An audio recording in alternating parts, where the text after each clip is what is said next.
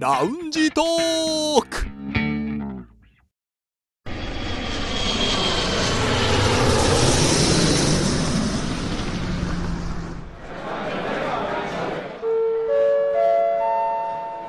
ラウンジトークよりご案内申し上げます。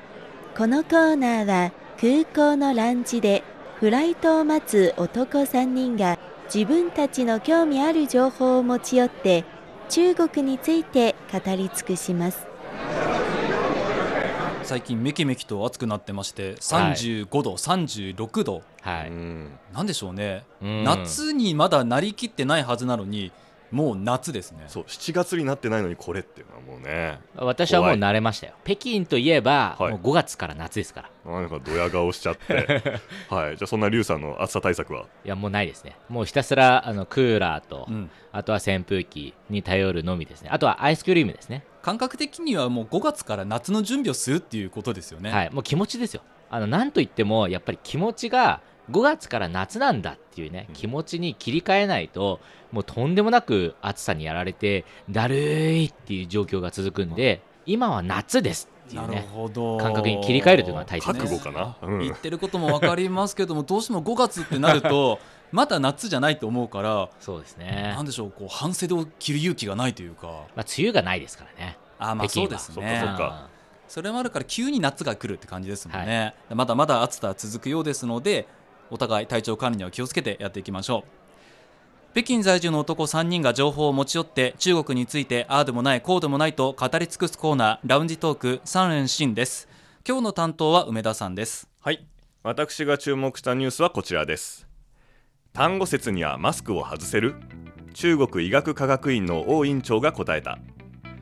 今年は6月25日から27日までが単語説の休暇ですその頃にはもうマスクをつけて過ごす必要はなくなるのでしょうか国務院報道弁公室の記者会見で上がった質問に中国医学科学院の王新院長が答えましたはいこちら2020年6月8日、中国経済網の記事まあもともと中国語の文章だったんですけれども、うんうんまあね単語説にマスクは外せるようになるのかはっいていうことでちょっとねマスクつまり外したいという話ですよね、いや暑いですもん そう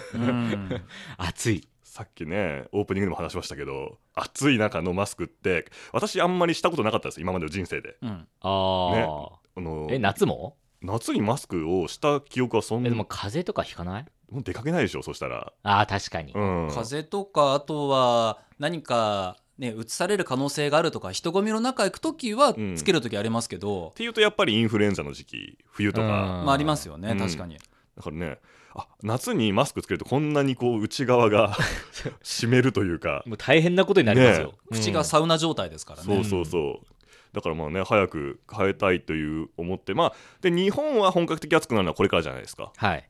でこれからその感覚がね多分じわじじわと来ると思うんですけれども、ええもうすでに来ている北京はいで私がやっぱ思うのはでもみんなしてますよねあしてますね街中を見るとええこれってねやっぱりルールだからまあ、ルールだからっていうのもあるのとほら今回のそのいわゆるそのコロナウイルスで中国で一番変わったのってうん、結局健康に対する見方なんですよ健康とあとは衛生意識ですよね、うんそういうだから観念がね、ええうんうんそのねエチケットじゃないですけどだからそのマスクをすることとか消毒ね手の消毒とか、うん消毒アルコールとかやっぱそういうところが一番変わったんでこれからみんなずっとしていくでしょうね習。慣になっていくとえいう感じねでまあそれだけいろんな人がマスクつけてるっていう状態ででどうやらまだ日本はマスクはもう手には入るけどえええ価格はやっぱちょっと上がってるあそうなんですか。うんなんかまあある程度まあい一時期のねすごい高いってことはないけれども、まあ、ある程度高くなったっていうのがもう続いてるっていうふうにうーん1箱1000円とかってええ聞きましたけどね、私はねう、ん、1箱1000円でもやや高って感じですねそうですよねあと昔は昔っていう多か分も1箱数百円50枚入りで300400円ぐらい上だったら700800円ぐらいかなっていでうすえよそね感んなじで安すいんですねか。えそうそうそうだから400円あれば買えるイメージ私はありました、うんだからいいのあったらそれ以上かなっていうくらい、私はもうへ5ー6 0 0円ぐらいのイメージだったかうな、うんーんだいぶ変わりますね倍の倍じゃないですかもう。だからねまあさっきの中国でマスクつけるのは当たり前になるかもみたいな話ですけどね、えまあ、これからそういうふうに常識が変わっていくってえいううんこともあるのかもしれませんね先ほどのニュースの王新委員長の6月7日の記者会見での答えはですねまあ、総合的に見て今中国の状況は段階的に良くなっていますよとなので北京でもリスクレベルの引き下げもありましたからそれに伴って、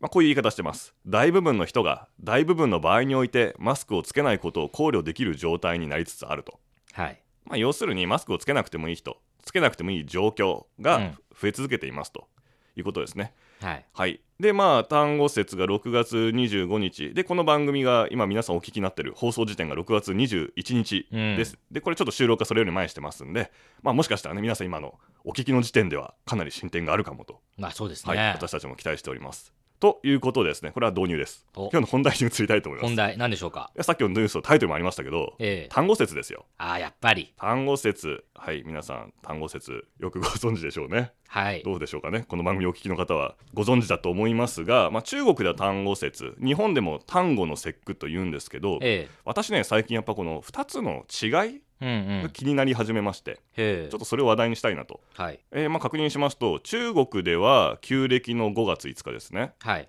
が単語節。今年はちなみに6月25日ですね。はいで、えー日本だと新暦ですね、まあ、西暦のうんうんの5月5日。そうなんですよね、うん、だから私はもうかなり単語説、うん単語説というよりも子供の日っていうなそうですよねそう印象が強いちょっと先に言われちゃ った。 そうそうでもそうそう、日本ではそういう印象があるじゃないですか。はい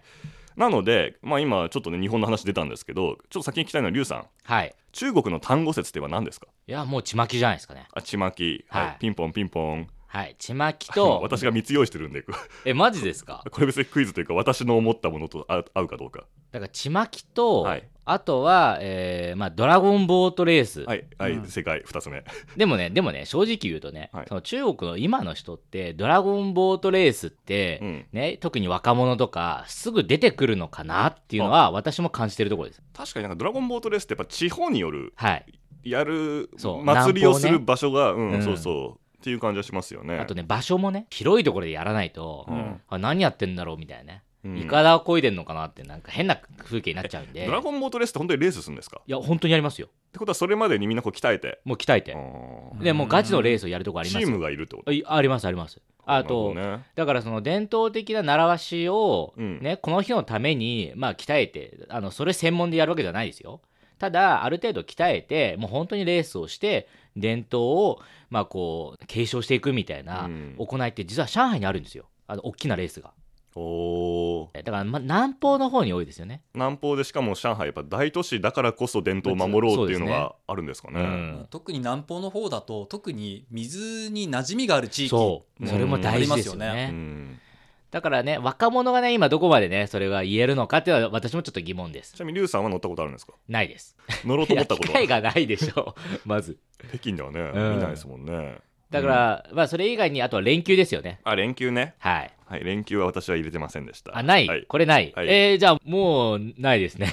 もうないですえね。あと一つあと一つ単語説といえばあれでしょ、えー、中国ではい、星さん中国でのですもんねはい。あこれ引っ張りすぎると私がええみたいにな っちゃうから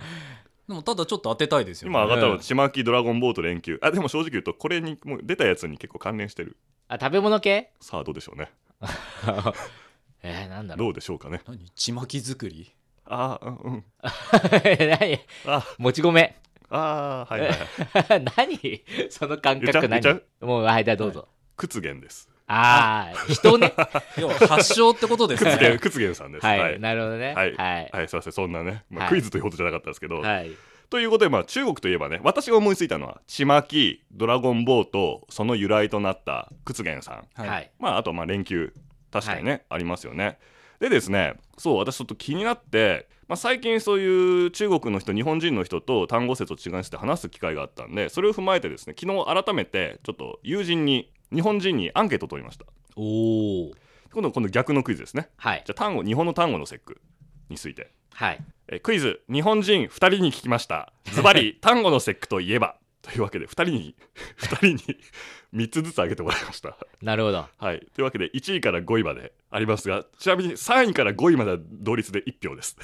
1位から2位までは同率で2票ですねなるほど、はいさっきでも星さんがね、もう子供の日って言っちゃったから、うんやっぱりあれじゃないですか、鯉のぼりじゃないですかね。あ鯉のぼり1位ですでしょうね。 2票入りましたはい。はいそれからあとはさっきのちまきに対比になりますけど柏餅はい柏餅3位ですあなんでちなみに子供の日も入ってますあ子供はのいとい日、うことであと2つですあとはおもちゃおおもちゃおもちゃあとは武者人形ですか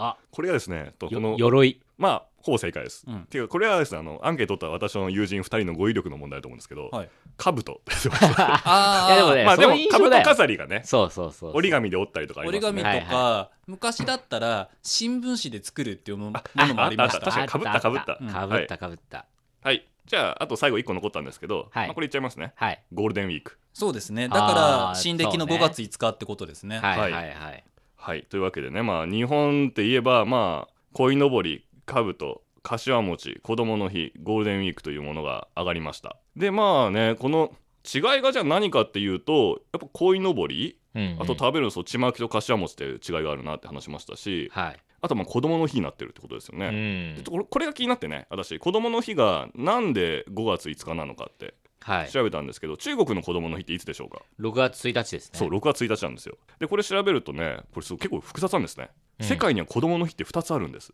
へえ一つがジュネーブの子どもの福祉世界会議が1925年かなり前ですね、に定めたのが6月1日これが中国なんですはいで特にロシアベトナム朝鮮クロアチア結構共産圏の国にに多いんですねでその後1900それが25年でしたけど54年には今度は国連総会が世界子どもの日の制定を勧告したんです、この時はいつにしろとは言ってないあなるほどうん、でこの時に日本はもともとあった5月5日の子どもの日をじゃあその国連の世界の子どもの日合わせますとうんうんう言っんたんですね、だから日本にとっては実はこの世界の子どもの日でもあるんです5月5日はあなるほどでももともと日本の子どもの日が制定されたのは1948年なんでつまり中国のその6月1日よりも後にできて、うんでなもるほど国連のやつよりも前にできて、うんうん、ちょっと複雑なん ですけど複雑まあ、要するに何が言いたいかというと結構世界で子どもの日が違うんですねなるほどうん中国はさっき言ったように6月1日ですしその国連総会が一応進めたのは11月20日はどうですかと各国が決めていいですけど11月20日がいろいろとあの法律が制定された日とかなんでどうですかってあーそれになったのがエジプトカナダえへーあともう2カ国ですね、うんあすいません先言っとくとあのウィキペディア調べなので皆さん 後でまた えはい根拠はお調べくださいでまたでも合ってると思いますでもう一つ面白かったのはねインドですねはいインドは11月14日おなんかちょっとずれてますねそうこれ何かと言ったら初代首相のネルーさんの誕生日なんですってこれ子供の日になんでかっつったらこのうんネルー首相は子供が大好きだったっていうあーまあ逸うん話とそいうこかねとを結びつけたってなるこほとどですねねなんか愛がありますよねそこはであとエピソード的にはドイツはまあ旧西ドイツと東ドイツでうんもともとは違ったのが一つに統一されてから、えー旧西の方と同じ、えー9月20日にあったそうなんですけどでも東側ではいまだに昔の6月1日に祝ったりもするとか、なるほどねはい、で意外なのがアメリカイギリスフランスはないんですって子供の日が。あないの、うんあらーはいね独自に設けてそうですけどねねねえまあ、ということでね子どもの日これちょっと豆知識として皆さんも周りに話してもらえればと思いますはいでちょっとね時間が押してくるんで駆け足になりますがもう一個ねあと私が話したいのは鯉のぼりはいで鯉のぼりって中国でよく見かけませんあーああのー、ねどうだろう何かちょっ絵ととかいや故宮で見るんですよへ故宮博物院の観光してるとガイドさんがあの鯉のぼり持ってあの旗の代わりに持ってそるうえそうあれねですねはいはいはい線路下見てあれは絶対日本から来たんだろうとはいでも、ね、どれぐらい知ってるのかなっていつも思いながらね見てるんですけどでもそもそも鯉のぼりっていうのは5月5日の男児の成長を願うなぜかって言ったらその元々の話って登竜門って中国の孤児そうですですよね、はい鯉が滝を登ったら竜になるってそそうでれすねぐらい成長してほしいって話で。えーまああのね、三聖省と先聖省の間のうん川に本当にその登竜門があるらしいんで、はいありますねはい有名ですねはい、いつか行きたいな と思っておりますんで、皆さん鯉のぼりに関してもね中国の人と話す機会があったらうんこのね中国とのつながりをぜひ紹介してほしいなとじゃあね最後の話です、はい屈原ですよああ詩人ですね屈原語りますはい、その国の政治家でうん詩人でしたよね、はいでこれもね私すごい面白いなと思ったのがうんあ、まあ、屈原さんはもともとその愛国者うんね、国のためにこう進言をしたけど聞き入れてもらえなくてそれを憂いて身投げをしたと、そうですそうですはい川に身投げをしてでもそれを悲しんだマリンたちがその屈原の遺体が魚に食べられないようにっていうおはい米をまいたのうがんちまきのちまきのきっか始まけりでですねその船がもう我は先に我は先にっていうのはドラゴンボートの、はいきっかけだって言うんですけど皆さんこの絵知ってますあ何でしょうこれはもう知らないです、ね、これは屈原さんのうん絵ですか、そうこれ屈原なんですよはい誰が描いたか知ってます、え誰わからない有い名な画家誰やわからないですわかんないですねこれね横山大観はあ横山大観って日本日本のねねあの某鑑定番組でよく出てくる、はいもううんすもうすごい日本画の大家、へだからえ日本人が描いた靴ねこれ実は横山大観の結構代表作の一つでうんへーただ私はね中国に来るまで屈原のこと知らなかったから全然見向きもしなかったんですけどうこんのタイトル「屈原」でまあ面白いっていうのはこれですねこの絵についてちょっと話す機会あったんですよ最近へー日本人とでもこの絵の話をしてるのにその人はね屈原を知らなかったんですなるほどこれ要はよ横山大観が描いた屈原さんという人の絵だよっていうなるほど感じだこのなんだろう知識のギャップというか違い前提の違いっていうのがすごいあ面白異いです文化交流にといてうん面白いなと思って、ぜひね放送をお聞きの方はあのネットで屈原横山大観で調べればあの、うん絵もいっぱい出てきますんで見てほしいんですけどね、まあ、こういう中国の伝統と結びついてるという知識を知りながら、うん、こう今ある日本にあるものを見るっていうのも面白いなというわけで、まあ、今年のもうすぐ単語節中国迎えますんでね、それに備えてちょっとこういう知識を少しご紹介できればと思いまして紹介いたしました。せっかくなのでこういう日本のものそれから中国の文化組み合わせて考えるとより興味があって面白いかなと思います、うんさあそろそろフライトの時間となりましたまたラウンジでお会いしましょう以上ラウンジトーク3連新のコーナーでした